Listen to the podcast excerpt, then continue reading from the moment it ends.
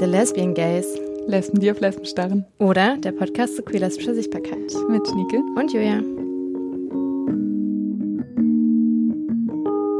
Herzlich willkommen zur neunten Folge der Lesbian Gays. Ich bin Julia. Ich bin Schnieke und wir sprechen heute mit Katharina Oguntoye und Carolyn Gammon. Die beiden sind Aktivistinnen der Frauen- und Lesbenbewegung der 80er und 90er Jahre. Katharina ist auch als Mitbegründerin der afrodeutschen Bewegung bekannt. Sie hat 1986 das Buch Farbe bekennen gemeinsam mit Maya Ayim und Dagmar Schulz herausgebracht, das auch dieses Jahr nochmal neu aufgelegt wurde. Dieses Jahr hat Katharina, die lange Zeit als Historikerin gearbeitet hat und auch den Verein Juliba Ende der 80er Jahre gegründet hat, in Berlin den Preis Lesbische Sichtbarkeit bekommen. Yay!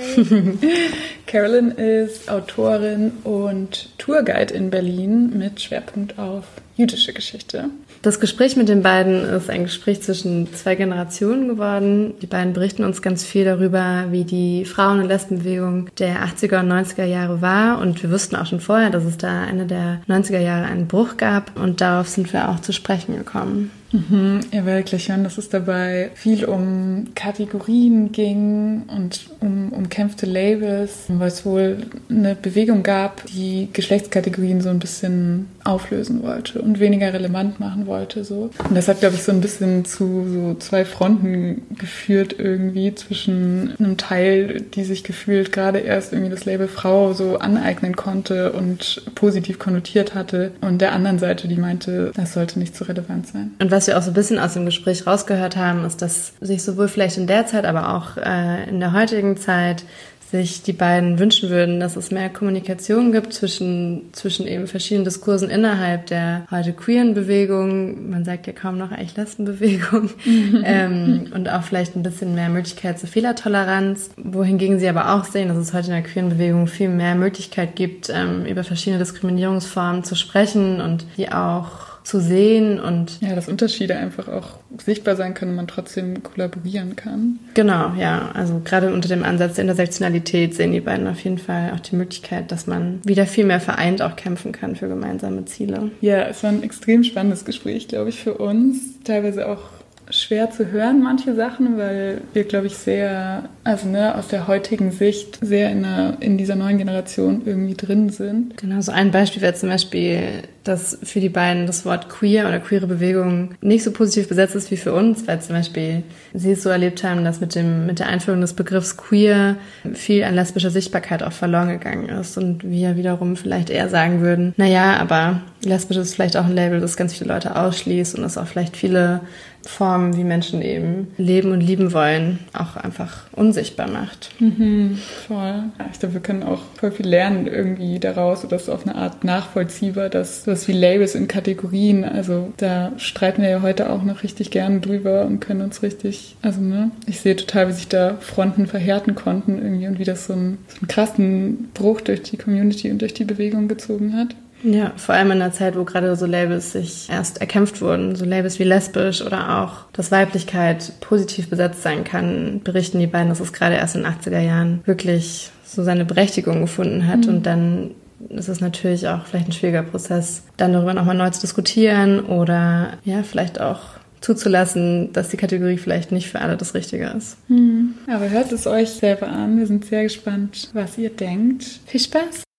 Herzlich willkommen. Schön, dass ihr da seid, Katharina und Caroline. Ja, Dankeschön. Wir haben uns überlegt zum Einstieg, weil wir heute viel über Erfahrungen über lange Jahre hinweg reden werden, dass wir dazu passend ein kleines Spiel am Anfang spielen, dass wir ein bisschen warm werden. Wenn ihr Lust habt, könnt ihr einmal euch eine Münze suchen, die ihr gerade in der Nähe habt. Wir können das auch schneiden, es muss nicht schnell gehen. Und dann könnt ihr einmal schauen, in welchem Jahr diese Münze geprägt wurde. Und dann könnt ihr uns eine Geschichte oder einen Fakt aus eurem Leben aus diesem Jahr erzählen. Meins ist ein kanadisches 5-Cent-Stück. Hm, und was ist für ein Jahr? Äh, 2015. Naja, äh, leider ist es das Jahr, da, die meine Mutter gestorben ist. Okay. Und äh, ein sehr wichtiges Jahr, weil ich habe sie äh, jahrelang gepflegt von Deutschland aus, obwohl mhm. sie in Ostkanada war. Und äh, wir hatten eine sehr innige Beziehung und ähm, ja, und das war dann die Ende dieses drei, vier Mal nach Kanada reisen. Und aber es war total toll äh, in Bezug auf unsere Thema mit dieser mhm. Pflege meines Mutters, ist, dass ich habe durch diese elf Jahre intensive Pflege die lesbische Community von meinen Kleinstädten aus Kanada wow. sehr gut kennengelernt. Okay. Bis zum, dass ich war auf alle die Geburtstage eingeladen, alle die feiern und manchmal die.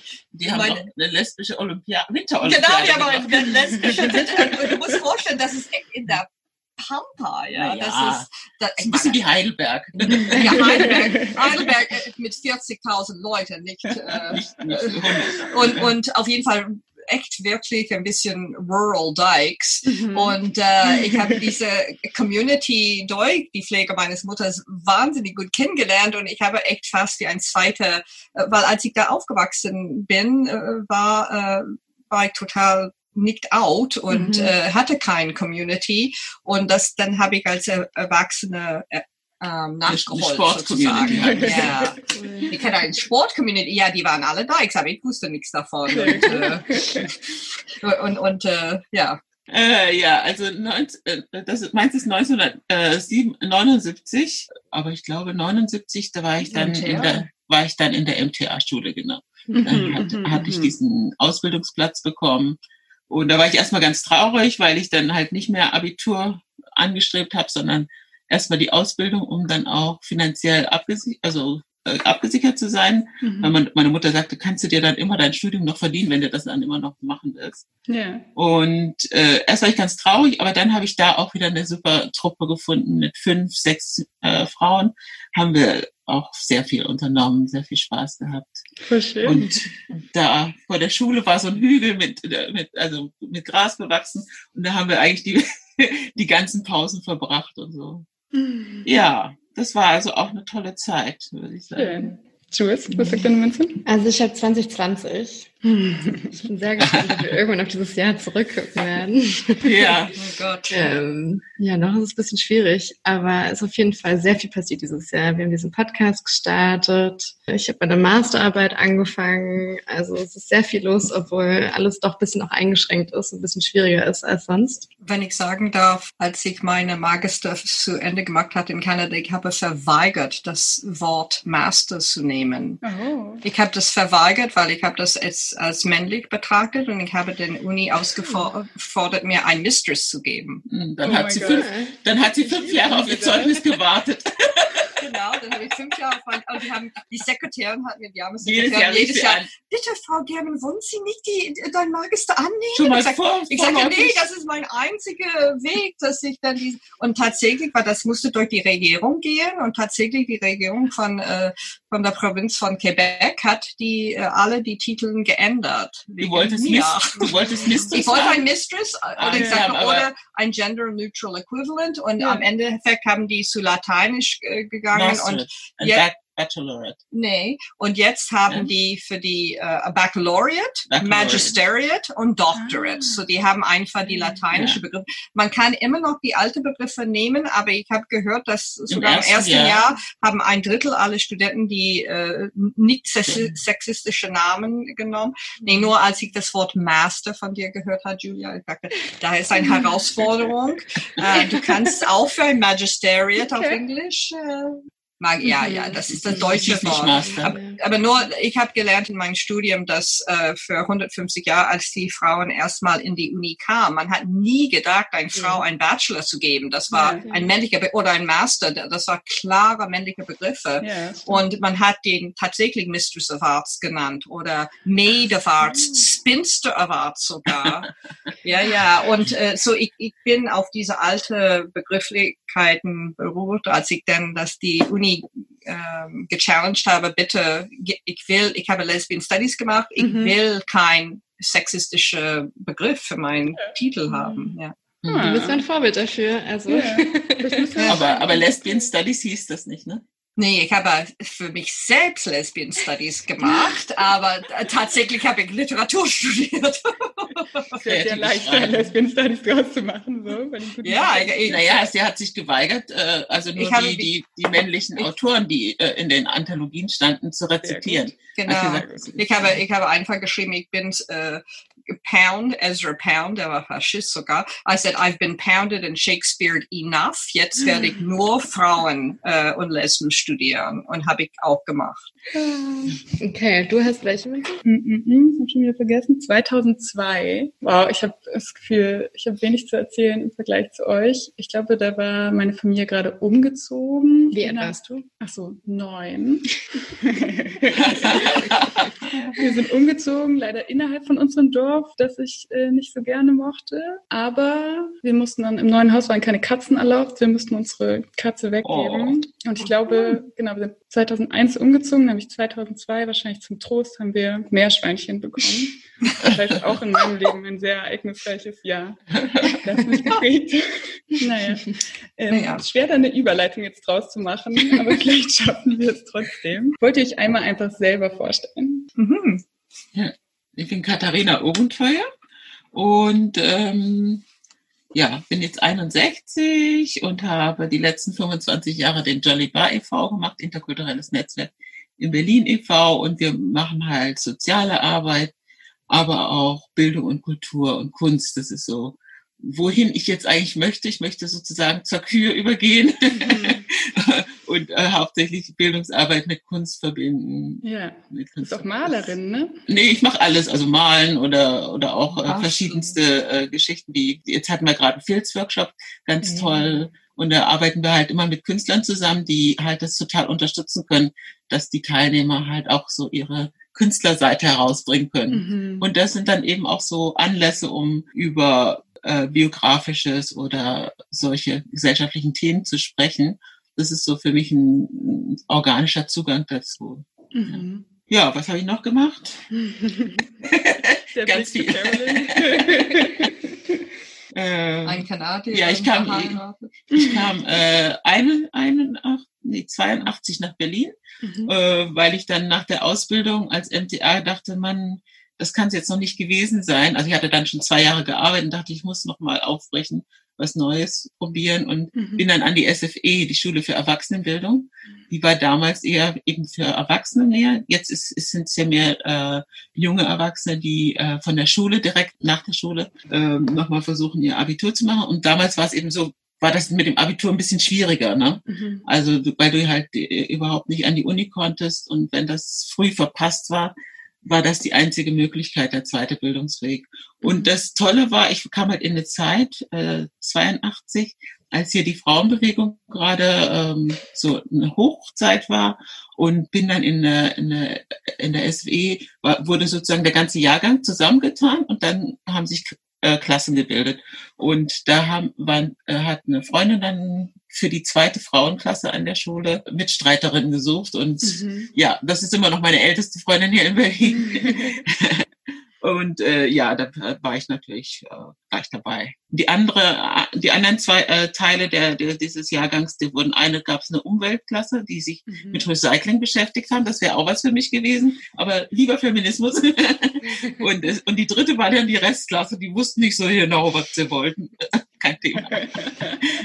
Aber das war natürlich eine spannende Zeit und dann haben wir ganz viel zu, zu gemeinsam. Wir waren 15 Schülerinnen und äh, haben dann gemeinsam halt sehr viele Fragestellungen, viel, viele ähm, Beziehungsauseinandersetzungen, wie, wie auch, äh, zum Beispiel ein Buch, was damals äh, sehr gelesen wurde, war Schwest Schwesternstreit, also wie Streitkultur mhm. innerhalb der Frauenbewegung mhm. funktioniert und äh, dass das halt entschärft ist und also dass sozusagen der Lernaspekt mehr bedacht wird und so. Mhm. Ja, also es waren sehr spannende Themen. Voll cool, dass es in der ja. Schule eine Rolle gespielt hat bei dir. Ja, in der, im zweiten Bildungsweg. Wir waren alle Erwachsene, die schon einen Beruf hatten. Ja. Und das Interessante war, das waren ja zwei Jahre, in denen wir uns sich sozusagen aufs externe Abitur vorbereitet hat. Mhm. Aber ähm, ja, dann haben sich halt einige entschieden, zwar die Schule, Schuljahr zu Ende zu machen, aber nicht das Abitur, die Prüfung zu machen. Andere haben sich entschieden, die Prüfung zu machen, aber nicht zu studieren.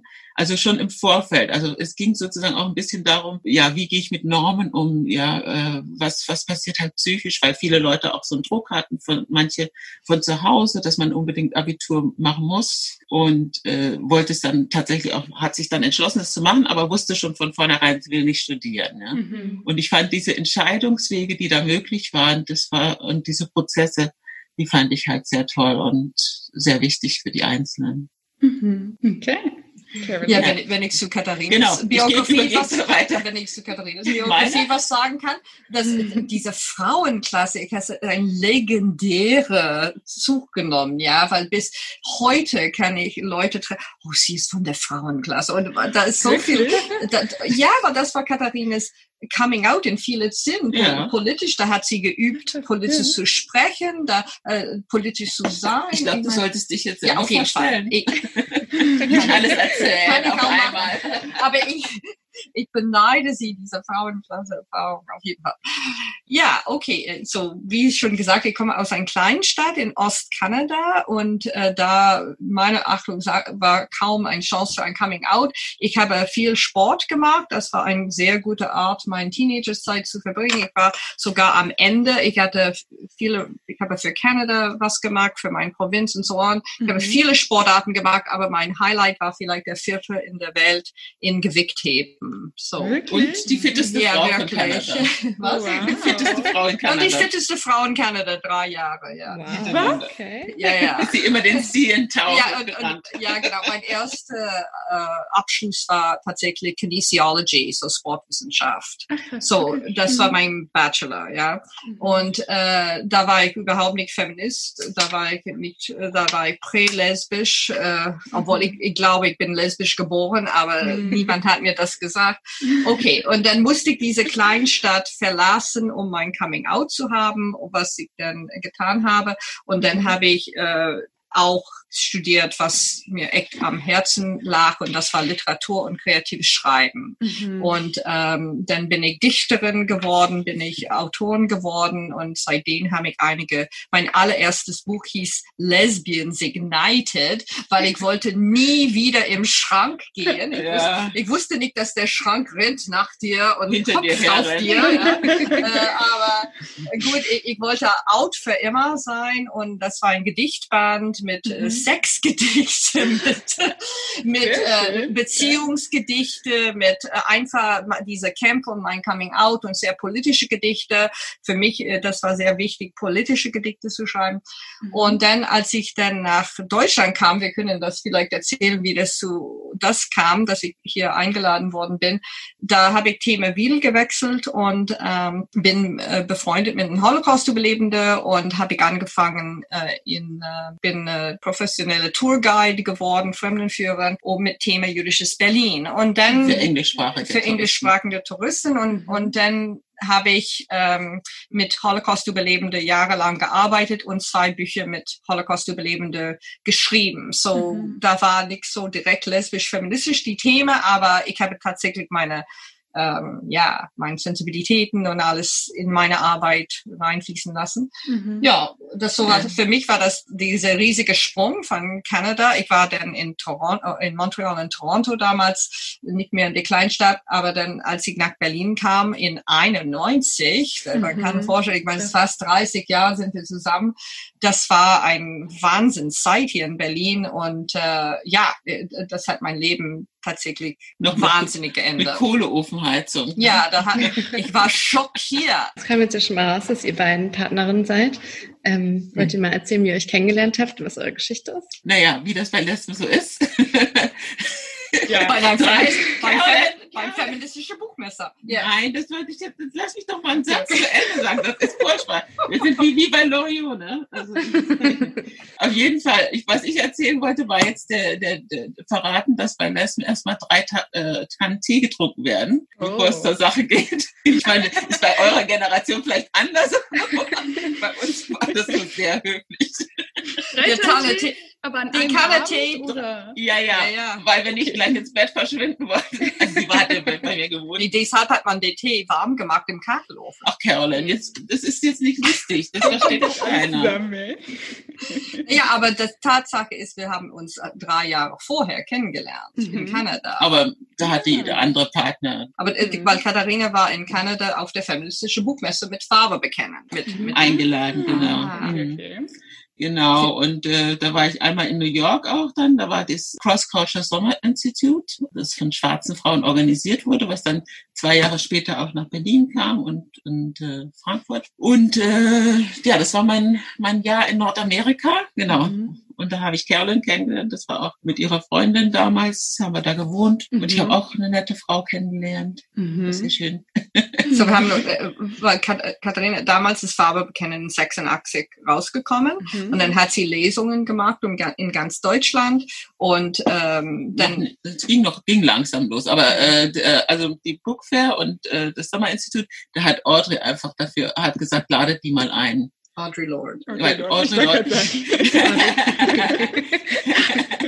ja, das war natürlich auch so ein Coup, ne? Also, dass ich eben zu einer Zeit geboren bin, wo äh, sie sozusagen so eine Bezugsperson dann für mich werden konnte. Mhm. Und ja, und sie hatte ja das Buch Farbe bekennen inspiriert sozusagen, mhm. dass wir das machen sollen. Und ja, und dann hat sie äh, gesagt, dass sie Mai, mich und mich und die anderen äh, von dem Buch einladen sollen. Und dann war noch die Abena, die war damals, glaube ich, erst 20 oder so. Axel. Also sehr jung. Mhm. Und, dann, und Caroline hatte gerade ihre Phase, wo sie diese, diese Bachelorarbeit geschrieben hatte über, mit Sexgedichten, ja. Und äh, Magister, ja genau. Und, und sie hatte dann von früh bis spät, wirklich eigentlich ununterbrochen, nur über sex, weibliche Sexualität gesprochen. Das kann ich und, nicht mehr ernst. Ja, zwei Jahre später hat sie nichts mehr davon gewusst, aber in, in dem Jahr wirklich Wahnsinn. Und da hattest du erst die ersten zwei Tage solche roten Ohren, die waren doppelt so groß wie vorher. Und dann noch was okay, dann war der Schock durch. Und dann konnte sie über die Kunolingi und die, äh, dass jeder noch, dass man fragen soll und dass man doch sagen soll, was man, was Frau will und ähm, da konnte man, Dental Floss war damals ganz großes nee, Ding. Dental Dam. Dental Dam. Dental Dam, sorry. Ich, ich habe damit safe, safe, safe Sex for Les. Safe Sex Dental Dams, yeah. not Dental Floss. Sorry. Kann man sicher auch was damit genau. machen. So. Sie hatte auch was mit Dildos, da hatte ich auch leider äh, kein keinen Sinn dafür. Ich, ich bin, kennst du Anne of Green Gables, diese ja. berühmte kanadische Buch? Ich bin in ha Heidi. ich bin äh, am Halloween als Anne of Green Dildos rausgegangen. Waren crazy times, ihr hört das schon. Ja, und dann habe ich gesagt, jetzt kommt diese, diese 18-jährige äh, Afrodeutsche, kannst du, die wohnte dann auch bei denen mit, mhm. und kannst du vielleicht das ein bisschen tone it down, ja? Mhm. Und das hat genau zwei Stunden hat sie das durchgehalten, den Abholen vom Flughafen und dann ging es wieder los.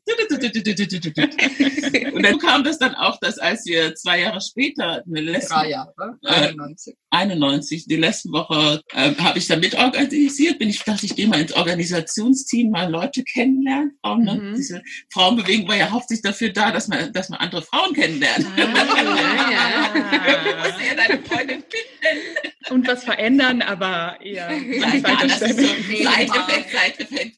Auf jeden Fall war das Thema Lesbensex im Jahr 2000. Von der Lesbe 91. Und dann habe ich gesagt, ich kenne eine, ich kenne eine, die redet den ganzen Tag ah. über Sex. Und auch noch so mit so viel Humor und toll. Und äh, habe dann vorgeschlagen, dass wir sie einladen. Und so kam das dass der Weg nach Berlin, also erst hat sie sie abgesagt, weil sie eigentlich ja, einen nach, Job hatte. Äh, in Jamaika oder so. Ne? Ich habe einen interkulturellen ja. Job gehabt. Und dann, äh, und dann wurde ich gefeuert, weil ich lesbisch war. ja, ich, ja, ja, das ist sogar ein Human Rights Complaint. Warte, das können wir gleich zu Ende erzähl ja. weiter erzählen. Auf jeden Fall äh, äh, wurde sie da entlassen und dann hat sie angerufen, ich glaube, ich habe doch Zeit. Und äh, oh. das war sozusagen der Glücksfall für uns, ne? Also ein, eine böse Geschichte und die endete dann ganz gut, dass wir sozusagen in Deutschland sich mit deinen Gedichten sozusagen bekommen haben. Das Komische war nur, als sie kam, hat sie nicht mehr von morgens bis abends über Sex geredet. Oh. Da war die Phase war vorbei.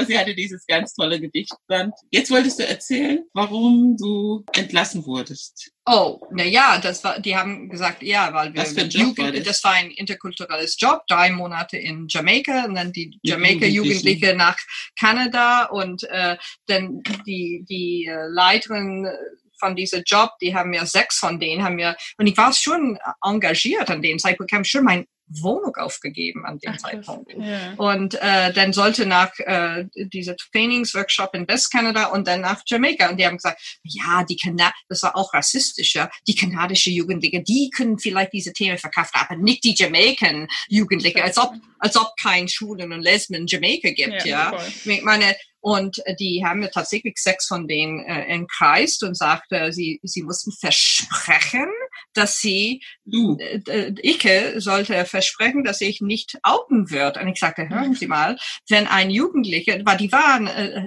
was, etwas wie 18 bis äh, ja. 23, also so jung war die nicht. Ich sagte, ja. wenn ein zu mir kommt und vielleicht ist schwul oder so, ich werde mich nicht verkneifen und nicht sagen, dass ich nicht lesbisch bin. Mhm. Ich meine, ich meine, das ist dann ein, weißt du, und die haben mir buchstäblich rausgeschmissen an, an den Mo äh, und äh, das würde später zum einen Human Rights Complaint, was dann äh, gesettelt wurde und mit diesem Geld kam ich nach Deutschland.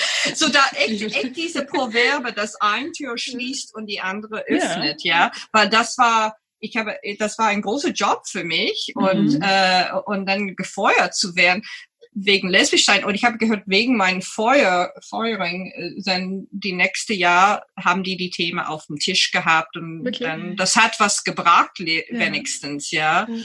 Aber äh, das war für mich ziemlich ein großes Schock damals, aber das hat mir nach Deutschland gebracht. Genau, das war einfach die Zeit, in der vieles einfach nochmal überhaupt erst durchgesetzt werden musste. Also ich glaube, was, was jetzt die äh, eure Generation so auch äh, nochmal schaut, was sind denn die, die, die, die Themen gewesen und wie sah das aus? Und diese Tabus waren halt schon ganz schön stark. Ja. Wie gesagt, zum Glück für uns. Ja. Weil das, die, die nächsten Jahre hat sie dann diese Gedichte, wurden auch übersetzt auf Deutsch und hat ganz viel Lesung in Deutschland gemacht. Und mhm. was du für das Thema Sexualität hier, Mrs. Sexpert of the North. Kann man sich das vorstellen, die Frauen- und Lesbenbewegung, die Szene sozusagen? Ihr habt von dieser Woche wow. erzählt. Es war einfach wahnsinnig viel da. Also wir haben immer gesagt, oh, es ist, also wenn wir in den 20ern hätten leben können, weil in den 20ern gab es also über 600 Frauen, Cafés, äh, Lokale, Zeitungen, Vereine und alles Mögliche. Und das okay, haben wir halt in den Archiven gefunden und da wurde eben auch danach gesucht. Und, und wir haben gedacht, wir hätten es gar nicht so gut, ja. Und jetzt gibt es ja fast überhaupt nichts. Ja, wir hatten es ziemlich gut, ja, das wussten wir aber nicht, dass mhm. wir also mit drei äh, Frauenlokalen schon gut, sehr gut drauf sind. Ja. Gegen null ist es, oder jetzt gibt's die Begine wieder. Ja. Äh, äh, und äh, zwei äh, Deskclubs, dass das schon viel ist, das wussten wir natürlich nicht. Und dann gab es äh, Lärm und Lust. Äh, das war der Frauenmusikverein. Äh, ja, die Großen kannst hm. ja noch sagen, aber ich fand jetzt auch Autofeminista. Lernen, wie man eine, eine Zündkerze ein- und ausschraubt. Oder hm. äh, ich habe mit Bauschock, das war, haben wir ein, ein Sommerprogramm gemacht, auszuprobieren, also wie, wie Bauhandwerk funktioniert. Und dann haben wir die Löcher für die Heizungszentralheizung in der Schokofabrik gebohrt. mit einem, einem Bohrer, der ist ungefähr anderthalb Meter lang. Also das ganze Gerät, ne? Und, macht, oh, ja, und, dann, und am Abend hast du, hast, hast das Gefühl, deine Hände sind doppelt so dick wie, äh, wie richtig. Mhm. Und äh, dann dachte ich, ne, dass du deine Freundin gar nicht mehr spüren kannst. Aber das, der, der, der Witz dabei war einfach, dass du ausprobieren konntest, diese mhm. vielen verschiedenen Sachen, dass, dass wir davon ausgegangen sind, dass Frauen, äh, dass ihnen das vorenthalten würde, auszuprobieren und eine freie Wahl zu haben. Weil so weißt du ja gar nicht, liegt mir das oder liegt mir das, ja, Musik oder äh, ne, Musik ist zu teuer für das Mädchen, äh, Musikinstrument und den Unterricht zu bezahlen und so weiter. Und deswegen wurden diese Vereine gegründet oder diese, diese Initiativen gestartet. Wendo war ganz wichtig. Und sag nochmal die großen nee, Vereine. Nee, ich wollte nur sagen, ja. dass ich, als ich nach Deutschland kam, was total ein Unterschied zu Kanada war, wir hatten auch alle diese Sachen, aber in Deutschland war Geld, Geld ja. dahinter. Ja. Ich, ich konnte das nicht glauben, dass ich ja. lesbische Sexgedichte gelesen hat und 400 D-Mark bekommen hat für eine mhm. Lesung. Ich konnte nie in meinen wildesten Träume von sowas also wie, in Kanada wie, wie Mainstream waren die und, Gehälter. Ge genau, und, und, und ich weiß, weil in 92 bin ich zurück nach Kanada und da habe ich in mein alter Lesbian Studies Coalition, das war mein Aktivismus damals an der Concordia University in Montreal, mhm. da habe ich einen Talk gegeben über was alles in Deutschland gibt und ich, ich, ich habe das Spinnboden und nicht nur ist der Beginer, aber da ist der Pelze nebenan, ja, denn, denn da ist der Ara Queen und da ist der Lipstick und ich meine, das gab die, die Lipstick war eine, äh, die Disco. Ja, Angebot. Ara Queen war ein Kulturcafé. Und alles mit Geld dahin. Man hat das Gefühl, man ist in ein Lesbenfrauenland angekommen hier in Berlin. Das war das Gefühl. Nee, wir haben gedacht, wir haben zu wenig. Und, und, und, und man kann auch nur sagen, die, dieses Rückschrauben von Förderung kam schon in die spät 80er in Montreal. So, ich habe schon die Schließung von unserer ja, Lesbenbasis weißt du, so gesehen. In Deutschland war und in, in Holland und so weiter und England, da haben sie dann für Lesben-Studies und für Frauen-Studies haben sie Männer äh, die, die Posten gekriegt. Also okay. es gab schon, gab schon nur eine Handvoll Posten überhaupt für Frauen und dann haben sie noch diese, ja, wegen der Gleichberechtigung, ne? Dann soll das man jetzt, dann soll das mal ein Mann machen. Also es ging ja. auch immer sozusagen, dass man die, diese Herrschaft weiter ausgeübt wird, ja. Mhm. Also einerseits wird das Subversive sozusagen integriert, ja, ja, und dadurch ausgesaugt. Und wir versuchen es dann aufzu, äh, aufzusaugen und äh, die, die, die Stoßkraft wegzunehmen. Und auf der anderen Seite soll es aber immer schön kontrolliert und beherrscht werden, ja. Mhm. Ja, aber zum Beispiel meine, meine, meine ganze Aktivismus in Kanada war um die Lesbian Studies und wir wollten auch an der Uni Lesbenstudium als einen eigenen Fachbereich haben, aber auch in alle anderen Kurse integriert werden. Und dann in die 90er und die, als das Wort queer kam, mhm. niemand hat wieder geredet von Lesbian Studies. Yeah. Die Lesbian Studies sind gestorben wegen dieser neuen Überbegriff. Das ist jetzt aber nach der Lesben- äh, und Frauenbewegung. Na gut. Das war dann das Ende von unserer schönen kleinen Frauenbewegung. Ja. Lesbenbewegung. Genau. Ich habe in einem Interview gelesen, dass nach einer Lesbenwoche, bei der es um Rassismus ging, ihr dann, es gab so einen Bruch irgendwie bei euch und der Frauen-Lesbenbewegung. Nicht mehr als Nicht drei mehr. Frauen auf einem Raum, das wäre zu viel. Nee, drei Lesben, also gesagt. Ja. I was so fed up.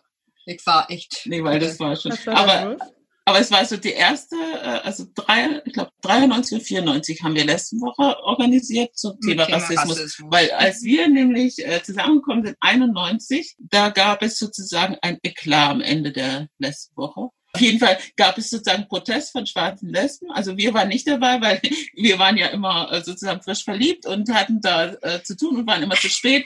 Und dachten, ja, oh Gott, das ist ja, ist ja ein bisschen peinlich, ne? Aber das hat sich nachher herausgestellt, unser Wecker war einfach falsch gestellt. Mhm, mhm. also in unsere Uhr ging einfach äh, zehn Minuten, eine halbe Stunde äh, nach, ja. Und es war gar nicht, dass wir so äh, so beschäftigt waren. So beschäftigt waren. Mhm. Jedenfalls äh, waren da Lesben, die äh, schwarze Lesben, die haben halt immer, wenn sie das Gefühl hatten, dass eine Frau was Rassistisches sagt, haben sie in die Luft äh, mit einer Luft Luftpistole in die Luft geschossen. Daraufhin haben sich andere Frauen extrem äh, äh, angegriffen geführt und gesagt, also das, ne, weil es war auch immer die Diskussion, ist das, ist die Sprache zu gewalttätig, äh, ist der Umgang zu gewalttätig und so weiter. Man hatte sowieso schon, äh, also wir haben doch als Frauen sowieso schon genug Gewalt, die wir erleben und so weiter. Und äh, ja, und das war der Konflikt. Und dann gab es aber doch einige, die gesagt haben, sie können das nachvollziehen, andere, dies, dass sie das halt total blöde finden mit der, mit der Waffe. Ne? Mhm. Äh, der Luftpistole. Und, und, dann lag die äh, Pistole irgendwann in der Mitte des Raumes, da gibt es auch ein Foto auf diesem Plenum, das war das Abschlussplenum. Mhm. Jedenfalls der, der Beschluss auf dem Abschlussplenum war dann nach der Diskussion, dass, wie viele waren das? Vielleicht 200 Frauen so im Raum, ne, dass es äh, eine Lesbenwoche, eine der nächsten Lesbenwochen zu Rassismus sein soll. Okay. Und das ja. wurde dann 93 und 94, und 94 umgesetzt. Ja. Und da war ich dann halt im Orga-Team, also Caroline auch von uns, dabei. Genau. genau. Mhm. Und dann haben wir viele. Äh, ich wollte noch die Geschichte mhm. erzählen. Mhm. Aber nicht vergessen, was du mhm. äh, Genau, weil 93, 94 war die Lesbenwoche zum Rassismus, dann gab es eine zur Behinderung. Mhm äh, äh, Different Able. Mhm. Und das war 95 und 96, so viel ich weiß, war dann Transgender das Hauptthema. Okay. Und das war sozusagen das Thema, was, was die äh, Community gesprengt hat. Ah. Weil, okay. weil es ging darum, dass sozusagen Lesbenräume, äh, Frauenräume ja erkämpft waren und sozusagen die sollten jetzt geöffnet werden. Also, aber eigentlich in der Arbeit, die wir gemacht haben, in den äh, Workshops, Bewusstmachungsworkshops, waren wir eigentlich klar geworden, dass wir an dem Punkt sind, wo wir Kooperation eingehen müssen. Also ja. ich weiß, wer ich bin und äh, was mhm. meine Identität ist und, äh, und, und kann mit dieser Identität dann in Beziehung treten. Ja. ja. Und aber dann zu sagen, sozusagen, das ist vollkommen irrelevant, ja, ob mhm. du Frau bist. Oder äh, also ich bin auch Frau, obwohl ich meine, ich will dir das jetzt nicht absprechen, aber sie haben nicht die gleiche Sozialisation durchgemacht. Also du kannst jetzt nur sagen, ich bin eine Frau von mir aus, die äh, als Mann erzogen wurde, zum Beispiel. Ja, mhm. äh, obwohl ich das nicht bin. Das, also, aber man muss es dekontextualisieren. Wir hatten ja vorher auch gesagt, äh, POC wird übersetzt mit äh, Migrantinnen, schwarze Frauen und jüdische Frauen. Und das in, in variierter äh, Folge wird das benannt. Um, weil wenn ich jetzt nur sage POCs, dann sind vielleicht jüdische Frauen nicht dabei. Und das ist aber für Deutschland ein, ein essentielles Thema. Also für den deutschen Kontext war es notwendig, diese Identitäten zu benennen. Und dann mhm. zu behaupten, dass Identitäten Schweine, Schweinekram ist und sich äh, das nicht gehört, dass ich mich als Frau bezeichne und damit dominant wäre, das ist so ein Wahnsinn. Das ist also, da, da sind wir nicht mehr mitgekommen. Ne? Also als jetzt ja. von der feministischen Bewegung zu sagen, es sei ein, es sei äh, eine Unterdrückungsform zu behaupten, ich sei Frau, obwohl wir gerade erst mal geschafft haben, 15 Jahre äh, Frau als Identität überhaupt positiv konnotiert zu gestalten. Mhm. Ja, vorher war das ja, was ja der letzte Arsch, ja. Anyway, es, ich finde, es ist immer der Frage, wozu? Und das haben wir in der Frauenklasse gelernt.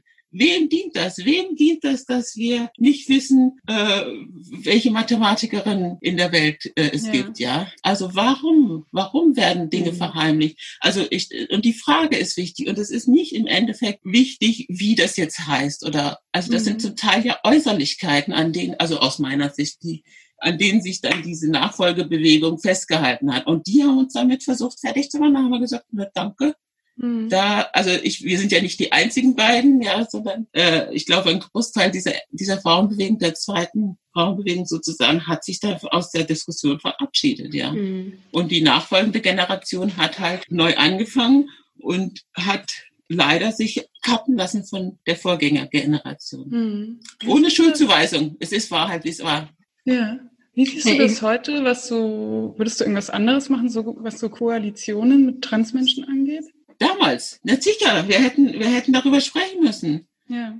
wie das ist, ja. Und äh, äh, aber es war ja so, dass äh, es gab ja auch nicht so viele, die jetzt sagen wir mal äh, es gab nicht so viel Bewusstsein darüber, es gab auch mhm. nicht so mhm. viel Sprache. Das waren ja die Ähnlichkeiten mit der Frauenbewegung, dass wir für vieles überhaupt erst die Sprache gesucht haben, mhm. dass man nicht wusste, wie man das ausdrücken soll. Und wir hätten in eine Kooperation gehen können. Aber zu ja. sagen, ich bin du, ging nicht. Mhm. Wenn mir einer sagt, ne, nachdem ich jetzt gerade herausgefunden habe, was denn überhaupt mein Ich ist, also was ich jetzt als, ne, die Frage wird, die wir uns am Anfang gestellt, gibt es eine weibliche Ästhetik, gibt es eine weibliche Literatur und mhm. all diese Fragen, ja, und dass die im Endeffekt nachher irrelevant sind. Ob ich jetzt sage, äh, Frauen sind halt hundertprozentig gleich oder Frauen ticken auch ein bisschen anders. Das ist, da gibt's tausende Meinungen und die können auch alle stehen bleiben, verdammt nochmal. Also mhm. äh, wer will schon einen, einen, einen Einheitsbrei? Ja. Aber mhm. es wurde diskutiert und genauso hätte man diskutiert, hätten wir alle zusammen diskutieren müssen, wie, wie, wie, wie, äh, funktioniert das eben im Transgender und im Intersektionell, also es wurde ja auch alles rausgefunden nachher. Das war, mhm. das war das Gute daran. Also jetzt mhm. aus meiner Sicht, mhm. dass eben sehr viel über für, für Transgender passiert ist, dass die Gesetze geändert wurden, bis hin, dass äh, die Vielfalt auch in, in, in dieser Welt herausgekommen ist. Aber mhm. es wäre halt schöner gewesen, wir hätten es gemeinsam gemacht. Ja, ja? also so mhm. sozusagen auf der Ebene, aber nicht mit dem, ja, du musst jetzt. Wieso muss ich jetzt? Ich muss jetzt überhaupt nicht. Ich weiß nicht, wie ich in die Kommunikation kommen sollte. Also ja. nicht von unserer Position aus nicht. Mhm. Mhm. Ne? Noch dazu sozusagen die Vielfalt und die, und die, die Komplexität dessen, was wir gemacht haben, äh, wurde einfach ignoriert und, und, und, und, und wegradiert. Und das kommt ja auch zum Teil. Can, ist, I say something? Ja, gleich. Äh, sorry.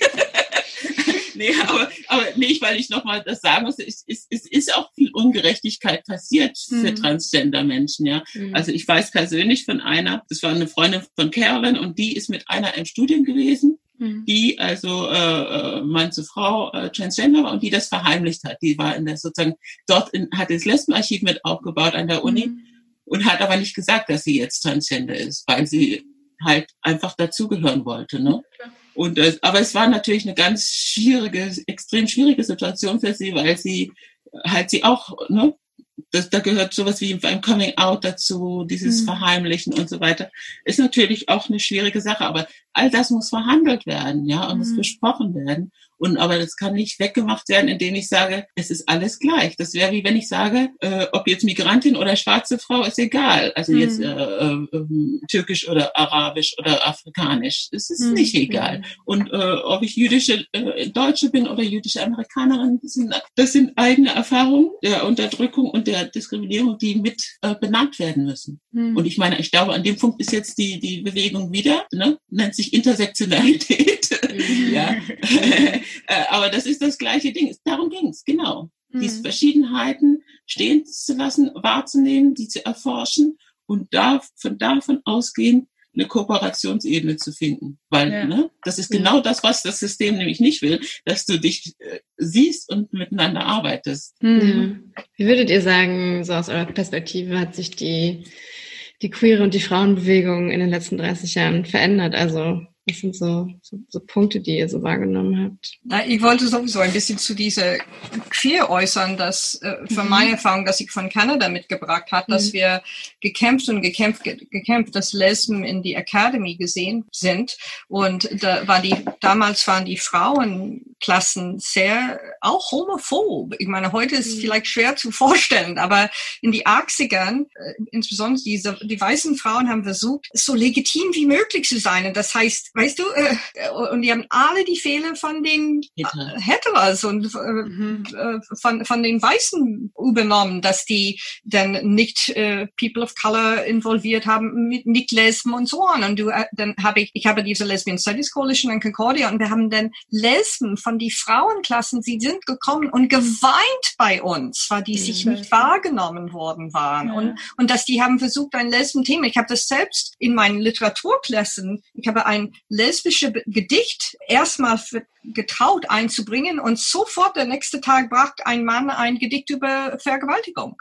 Nur als Beispiel, ja. Und, und der, der Prof war nicht in der Lage, das zu handeln, ja, und so weiter.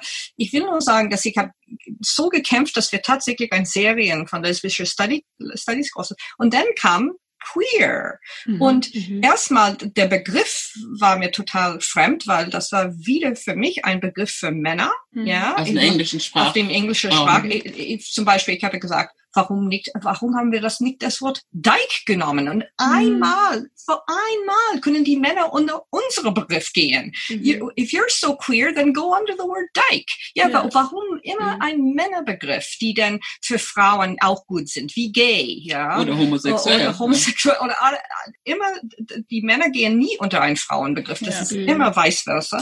Auf jeden Fall. Und dann die Lesson Studies, was wir so gekämpft hat, ist einfach verschwunden. Warum? Weil wer hat, hier in Deutschland insbesondere, aber wer hat die Professoren? Mhm. Die Männer. Ja. Ich glaube, in Deutschland ist bis, bis jetzt nicht über 20 Prozent ja. für die Frauen, ja. ja. Und, und, äh, und so, die Männer waren da, die schwulen Männer waren da, die können sehr leicht Queer Studies einfädeln. Das war die neueste Ding für, und, und dann die, die lesbische Inhalt und die lesbische Professoren und die lesbische, ist einfach wieder verschwunden unter die, mhm. diese Begrifflichkeit. Es war ja auch kaum da. Und es war ja auch gerade mal. Es war gerade da, mini, mini, aber ja. nur das, äh, für, für mich war ein Queer, äh, die Queerbewegung ein Verschwindung von Lesben. Das Problem ist, wenn du dich streitest, und das Streiten ist ja, wir, wir haben uns, glaube ich, die ersten zehn Jahre nur gestritten mhm. in der Beziehung, weil es ist ja eine Auseinandersetzung, das ist ja ganz wichtig. Aber mhm. ich, für mich ist es eine Katastrophe, wenn es nirgendwo hinführt. Mhm. Es muss was dabei passieren, es muss eine Öffnung passieren.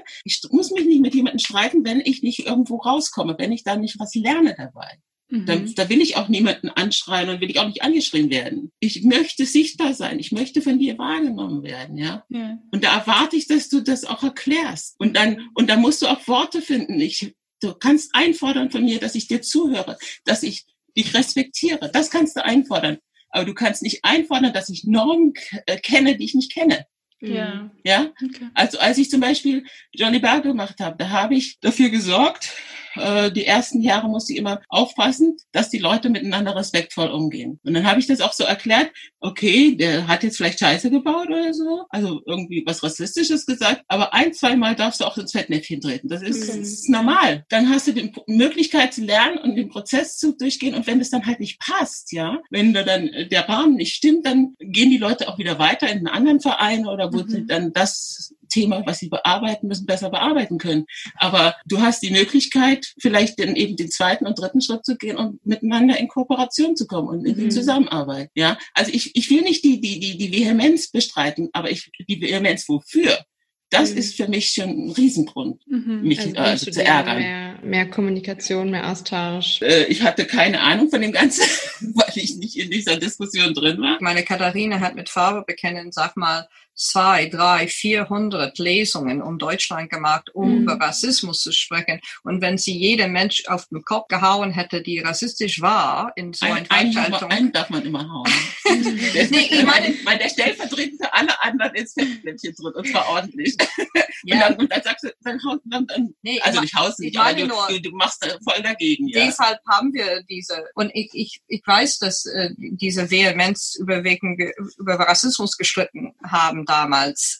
Äh, denn irgendwann habe ich dann einen Artikel gelesen, geschrieben in der Hamburger Frauenzeitung, äh, ein Artikel, die hieß Kritis Kritisieren von innen, weil ich habe gedacht, ich bin auch auf diese Veranstaltung. Ich, ich bin als Participant, als Teilnehmer, bin ich auch verantwortlich für die Inhalt, ja. Man kann nicht sagen, ich komme und dann hau den Orgelleute über dem Kopf, ja. Mhm. Und das war, dass wir, ja, diese mehr behutsam miteinander umgehen, weil wir sind alle da, um zu lernen und äh, nur weil jemand und seitdem muss ich sagen versuche ich immer weil, weil wir hätten nie, nie Jolly Bar machen können wenn mhm. wir jeder die mit einem rassistischen Spruch auf Lippen nach Jolly Bar kam aus ja. dem Fenster geschmissen hätte ja. Manchmal musste ich schon äh, die, diese ganzen Schokoküsse da dann hab ich gesagt, ja da haben wir schon die Schokoküsse habe ich, hab ich einmal in den Müll geschmissen. Das fand ich toll. Ja. ich sag, wieso sind die jetzt verschwunden? Ich sag weil das mein Raum ist. Dann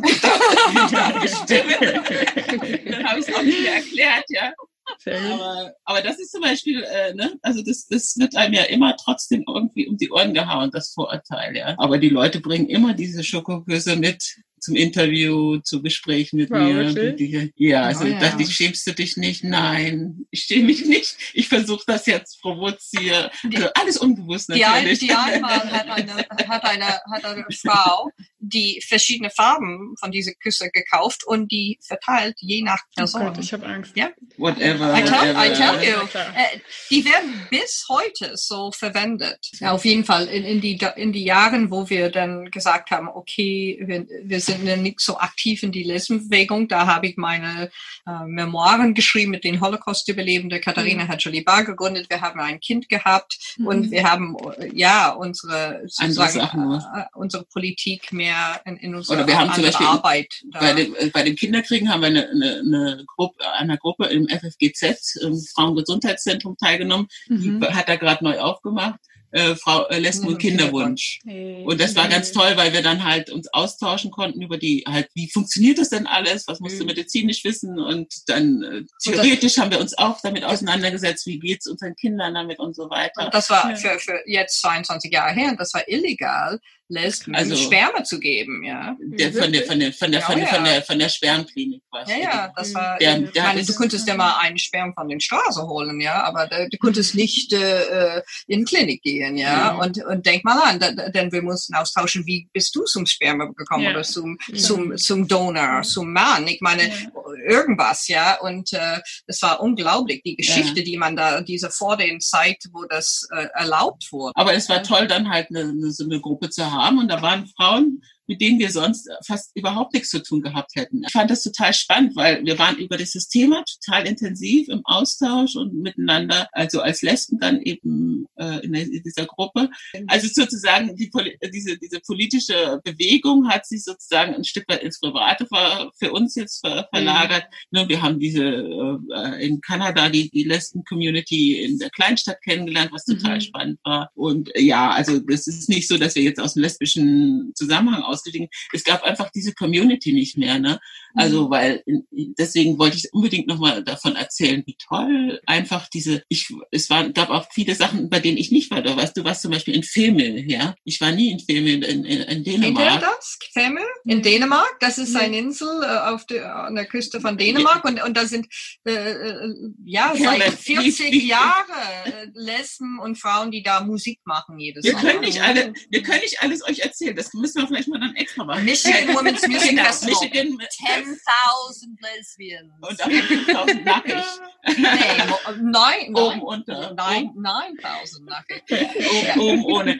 Dann äh, gab es äh, Terra della Femme in, in, in äh, Italien, da war ich zum Beispiel mhm. auch. Es gab ein Frauenland, äh, Frauenlessenland in, in äh, Australien, war ich auch nie. Aber das, was dann auch an Diskussionen da, also die Diskussionen waren überall da. Mhm. Und die mhm. kam, haben sich dann ausgetauscht durch die einzelnen Frauen, die teilgenommen haben dort. Zum Beispiel kulturelle Etikette kam eben von, aus Michigan, mhm. durch Martha, ja. Und die kam dann, die hat im, war im Hunsrück dabei gewesen. Und Hunsrück war das äh, antimilitaristische äh, Frauencamp. Da war ich auch, mhm. du warst da zweimal, ne? Mhm. Aber das, äh, zum Beispiel das Hunsrück hat dann ein antirassistisches Treffen gemacht, wo sie sich selber votiert haben mit 50 äh, Prozent weiße Frauen, 50 Prozent äh, Women of Color sozusagen. Mhm. Und äh, mit aller Übersetzung und für, für Frauen, die nicht zahlen konnten, war das alles bezahlt und so weiter. Und da habe ich dann teilgenommen. Das war ein ganz wichtiges Wochenende. Also ich wollte, äh, genau, und dann gab es noch in Holland gab es dieses äh, Vendo-Camp, das war auch riesig, der fasziniert auch. Dann gab es die Frauenhausbewegung.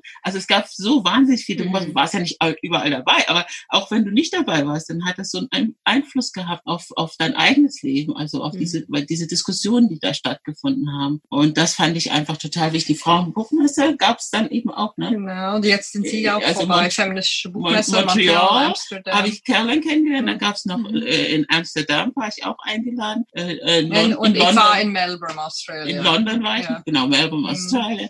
Also es gab einfach ganz viele Sachen, ich war so begeistert, als ich da 88 in Nordamerika war. Mhm. Und so, wow, die haben dieselbe Klamotte an, dieselben, die reden dieselben Sachen. Ist, also ich kam mir wirklich jetsettig vor, ja, mhm. weil es sozusagen eine weltspannende Kultur war, ja yeah. äh, in der wir uns bewegt haben. Das war schon super cool. Yeah. War auch sehr schwierig, zum Beispiel äh, in Italien oder Spanien und so, dass manche Sachen nicht übersetzt wurden. Also das war dann einfach so, weil das Geld dann doch gefehlt hat, war es so Einzelinitiativen, dass mal jemand einen Text übersetzt hat. Oder mhm. in Deutschland wurden einige Texte aus dem Italienischen übersetzt oder in Deutsch geschrieben von Italienerinnen.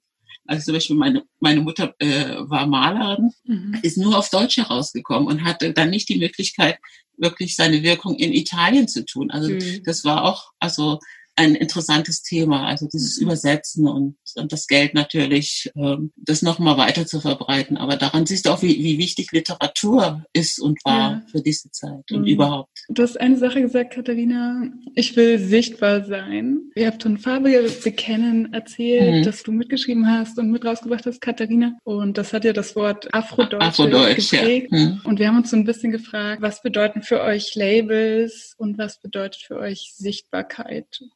Naja, vielleicht zu dem Afrodeutsch, äh, das haben wir halt im Farbe bekennen im Team diskutiert. Da waren wir äh, vier, fünf Frauen. Also Audrey war auch dabei, kam natürlich von Afroamerikanisch. Und dann war es ja so, dass African American damals schon wechselte. Also von Afro American wurde, war out und und wie sich die Begriffe über die Jahre äh, verändern. Und wir haben das diskutiert und haben gemerkt, also African Deutsch, das geht überhaupt nicht, das ist zu kompliziert und mhm. nicht nachvollziehbar und sind dann bei Afro-Deutsch geblieben. Mhm. Und im gleichen Jahr, als das Buch rauskam, hat sich die Community gegründet, ISD, Initiative mhm. Schwarze Menschen in Deutschland, wie es dann später hieß. Ja. Und da wurde das diskutiert. Und da war klar, dass manche gesagt haben, Afro ist so viel, ist, also Afrika ist zu weit weg, weil sie äh, karibische oder Afroamerikan äh, Vorfahren haben, also Mütter, Väter. Und äh, deswegen kamen wir dann auf den Begriff, also in einer gemeinsamen Diskussion, auf schwarze Deutsche. Mhm. Also im Sinne von, äh, also wurde schon diskutiert, ist nicht schwarz ein negativer Begriff und dann äh, im Sinne von Black is Beautiful als politischer Begriff der, der, der Bürgerrechtsbewegung und so. Und so sind diese zwei Begriffe entstanden mhm. Äh, schwarze Deutsche und Afrodeutsche. Und dann wurde über einen Konsens, also in einem Raum mit äh, vielleicht 30, 40, 50 Leute, wurde äh, abgestimmt, Konsens, Raumbild, äh, wer, wer findet das gut, dass wir uns mit diesen Namen bezeichnen und nicht mehr mit den alten Namen benennen lassen. Mhm. Und da war nur ein Junge, der gesagt, der war damals war der Junge Union und der sagte, also das N-Wort, das sei jetzt auch nicht so schlimm, bla bla bla. Also wir hatten schon diskutiert, kann man das N-Wort reclaimen zum Beispiel oder mhm. nicht? Und es war einfach klar, dass das nicht möglich ist wegen der Konnotation und der Machtverhältnisse. Und so, also das, diese diese und dass diese Diskussion und diese Konsens äh, tragen, das äh, ist für mich sozusagen eigentlich die Message. Und deswegen sind diese Räume so wichtig, in denen Menschen miteinander diskutieren und ja. auch sich auseinandersetzen können, weil sonst kannst du keine, keine diese, diese Konsense nicht machen, ja, also ja. Äh, nicht erreichen. Und wenn du halt diese Räume hast, da haben wir sehr, sehr viele Dinge diskutiert in der Frauenbewegung. Mhm. Und dann aus diesem, ich fand auch gut, dass die Frauenbewegung so nicht institutionalisiert war, sondern so ein offenes Gebilde, mhm. wo sozusagen dann ja diejenigen, die das erlebt haben, wieder nach außen getragen haben in ihre jeweiligen Lebenszusammenhänge.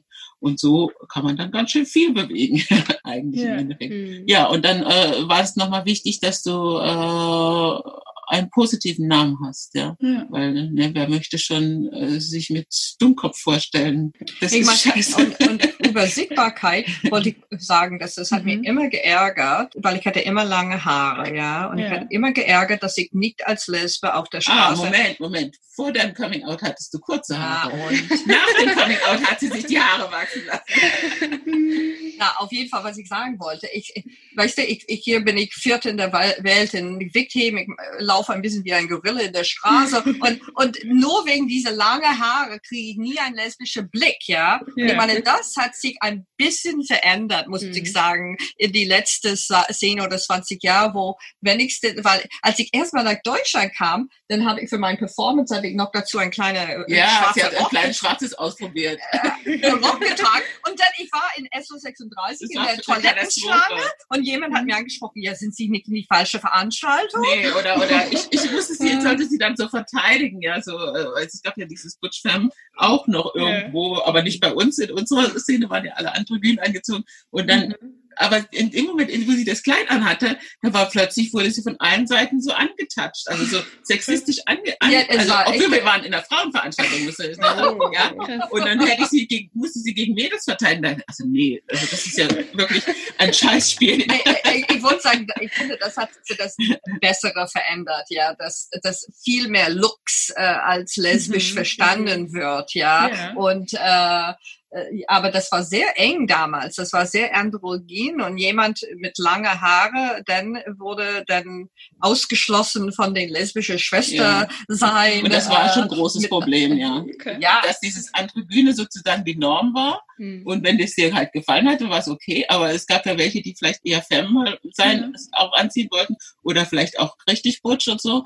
Und äh, das hat, das, das wurde dann einfach ignoriert. Und in dem Moment, das, das ist dann, glaube ich, als das aufgeflogen, also queer geworden ist, ist das dann aufgeflogen, dass das eigentlich mhm. diese verschiedenen Strömungen gab, die einfach mhm. keinen Platz hatten. Ja. Und dann äh, war die Solidarität zueinander eben nicht mehr so stark. Genau, und ich, finde es sehr wichtig, dass dieser lesbische Sichtbarkeitspreis gibt in ja, Berlin, das dass Katharina dieses Jahr gewonnen hat, ja, weil ja. nämlich, und ich habe gehört, dass da waren Beschwerden, dass einige hatten, warum nicht Schwul-Sichtbarkeit, warum nicht Trans-Sichtbarkeit, warum nicht LGBTQ-Sichtbarkeit. Und äh, dass dieser Preis gibt, finde ich ein sehr guter Hinweis, dass wir nicht die Lesben vergessen haben, ja. sondern wir, dass die Lesben Teil dieser LGBTQI-Sternchen mhm. sind. Mhm. Und, und dass wir alle in unsere Buchstaben auch äh, wichtig sind mit Oder unserer wir individuellen Identität. Ja, wir, auch. Durften, wir durften gar nicht darüber reden, wie es uns geht. Ja, also wenn ich jetzt auf der Arbeit bin, wenn ich in der Community, also in der schwarzen Community war oder weiß ich nicht, wo auch immer, dann konnte ich nicht darüber reden, wie es mir mit meiner Freundin gerade geht oder dass ja. ich äh, mhm. mich schlecht fühle oder, oder gut fühle oder weiß ich nicht, sie ist krank und ich habe Angst oder sowas. Ja, all das, das fand ich sehr beeinträchtigend, ja, und hat mich sehr gestört. Oder irgendwann hast du dann auch genug und sagst also irgendwie ist das doch bescheuert, wenn, mhm. wenn du nur über die, die, die, also ich ist jetzt vielleicht nicht befreundet, sondern nur Kollege, aber dann sagt er ja auch, weiß ich nicht, von seinem Privatleben, was er jetzt äh, der andere sagen mhm. möchte. Ja. Und du, kann, du kannst aber das nicht sagen, dass ich dann irgendwann hast du genug und sagst, nee, also dann fühle ich mich jetzt gar nicht äh, dazugehörig oder ein Teil des Ganzen. das ich finde, das geht so, so ans, Ma also ans Eingemachte. Don't ask, don't, don't tell. Ask, don't tell. Dass, dass die Leute es wirklich ignoriert She haben. wasn't out. Mich, bei mir haben sie es auch immer ignoriert und gesagt, wieso kann ich doch nicht wissen? Ja. das, also irgendwie Lesben waren schon immer sichtbar, aber die Leute haben nicht hingeguckt. So genau. Oder äh, dass, man, das, dass, man, dass man dann nicht drüber reden, nicht drüber reden muss ja. und nicht. Äh, man äh, soll nicht also man reden. darf nicht reden von sich selber aus und die anderen müssen nicht drüber reden oder mhm. sie müssen es auch nicht anerkennen oder so. Ne? Mhm. Und ich habe dann irgendwann auch so für mich dann gesagt, okay, ich muss mich jetzt auch nicht immer outen, weil das ist ja mein Nachteil dann so, ne? Mhm. Sondern aber ich ich verheimliche es auch nicht. Also ich äh, habe wenn ich jetzt. Ich glaube, du warst nie in. Na, aber du, weißt du noch, weißt du noch, wo ich da in Martinique, der mich versucht hat herauszufinden, ob wir Partner sind, und ich habe gesagt, Ne? Weil sie wird dann immer als alles Mögliche, als meine Hebamme, als meine Kinder, genau. als meine Kinderfrau, als, als, als, meine als Sekretärin. Nee, nee, der, der Schlimmste war, als, als unser Sohn geboren worden ist, ja. im Krankenhaus hat eine Krankenschwester gefragt, ob ich die Mutter sei von Katharina. Meine Mutter sah es auch so aus, aber, aber, aber 30 Jahre vorher. Ja, immer und die Hebamme, die äh, die Kinderfrau, genau. Oh ich, muss, ich muss eine reiche schwarze Frau sein, dass man eine reiche ein Nanny hat oder so. Oh, krass. Ja, aber wie, wie kann man denn jetzt darauf? Das war lustig, ja. Genau, das, das, das sind genau, dass die, dass die Leute einfach, aber wir, wir, ich, ich, ich sag das dann auch, ne, wenn ich, wenn ich keinen Bock habe, dann sage ich das. Dann können die dreimal tanzen und sagen, nee, äh, versuchen mich dazu zu kriegen, dass ich das jetzt sage. Sollen sie es doch sagen. Ja? ja? Wieso soll ich jetzt sagen, dass wir verheiratet sind oder mhm. zusammen sind? Wenn ich Lust habe, sage ich das, aber ich, ich fühle mich jetzt nicht ver verpflichtet. Ja, ja, mhm. und, und ich mit meiner Tausende von Gästen als Fremdenführerin, ja, also ja, mich Autos zu gehen. Und dann, the closet that came behind you. Genau, und, und dann die Gäste sind Nordamerikaner und immer so neugierig und ja, und ähm, sind sie verheiratet? Mhm. Ja, und ist ihr Mann da, da, da? Und Gott sei Dank auf Englisch, you could say my partner. Yeah, well, my yeah. partner is a, is a historian and oh, mhm. that's interesting. And what does he do? Where does he work? Then, well, my partner, da, da, da, da. Und dann einfach einmal der, die Frau endlich nimmt die Ellbogen und macht das zu ihrem Mann und sagt, sie sagt, mein Partner. Aber am besten, am besten fand ich deine äh, Standardantwort, die du dann irgendwann gefunden hast. If you ask. Oh yeah, I said if you if you ask conventional questions, you may not get conventional answers. Hey. Die eine sagt jetzt, ja, also die meisten dann sind dann ruhig geblieben. Aber, ein bisschen, okay. ich, ich, ich habe die Erfahrung gehabt, ich meine, ich bin da hauptsächlich, um, um über Holocaust zu reden und über äh, jüdische Sachen zu reden. Und dass meine Gäste dann sch schließen und hm. kann mich nicht mehr hören, weil ich mich gerade geoutet habe. Ich habe das mehrmals ja, dann ist das Thema plötzlich ein anderes. Ja, ja, ja genau. Hoffentlich also, sind die Dinge anderes für jetzt für nee, jüngere Leute. Ein bisschen, bisschen mehr, es gibt mehr, mehr Wissen oder so, aber das Problem ist trotzdem so, die Frage, also ich, ich, ich bin äh, dankbar immer für die, die das sozusagen als politische Arbeit machen, aber wir machen das eher als privataktivistisch mhm. oder so, ja. Mhm. Aber ich wollte vorhin, äh, wollte ich eigentlich noch sagen, ein Thema, was wir in der Frauenbewegung nicht geschafft haben, was total schade ist, ist eben das über soziale Ungerechtigkeiten, also sozusagen mhm. Klassen, verschiedene Klassen, ja. weil das ja auch für die Frauenbewegung nochmal sehr essentiell ist, das eigentlich zu wissen. Und äh, meines Wissens, also ich habe eine Frau getroffen später, die darüber ihre, also die war schon Folgegeneration, die ihre äh, Doktorarbeit darüber geschrieben hat, aber mhm. da gibt es auch ganz wenig drüber mhm. und so. Und das ist aber ein ganz wichtiges Thema, was wir dringend hätten noch verhandeln. Ja, das war wollen, da, äh, das sollen. war da sehr oberflächlich in das zum Beispiel die Eintrittspreise für die Lesbenwoche waren schon gestaffelt, ja, ja oder so. Ja. Aber die Geschichte Aber dazu, war, ja. ja. Ja, und insgesamt über Klassismus auch als ja, genau. Unterdrückungssystem einfach zu sprechen. Genau. Ja. Ja, gutes ja. Schlusswort vielleicht. Sind wir einmal, einmal rund, rund um den, um den Lesbenball. Super. Vielen, vielen Dank. Nee, dann nee. Vielen ja. Dank Danke fürs Fragen und Zuhören und mit, miteinander reden. Ja. ja. Wir wollen auch voll gern von euch wissen, wie ihr denkt, dass man über Generationen hinweg und über Unterschiede hinweg weiterhin Allianzen bilden kann ähm, und wie man ja auf eine Art damit umgeht, dass man ja auch ganz viel zu verdanken hat den Generationen, die vor uns kamen und das ja auch dieses Potenzial auch irgendwie nicht verschenken sollte, sondern ja eigentlich zusammenarbeiten sollte. Wie denkt ihr, kann man da einen guten Weg finden? Was sind eure Strategien oder wie erlebt ihr die Diskussion, die wir gerade geführt haben. Schreibt uns gerne jederzeit eine Mail an thelesbiangays.podcast.gmail.com Oder schreibt uns auch gerne auf Instagram. Äh, da heißen wir thelesbiangays.pod. Folgt uns auch gerne bei dieser Gelegenheit. Und äh, ja, lasst uns einfach hören, was ihr denkt.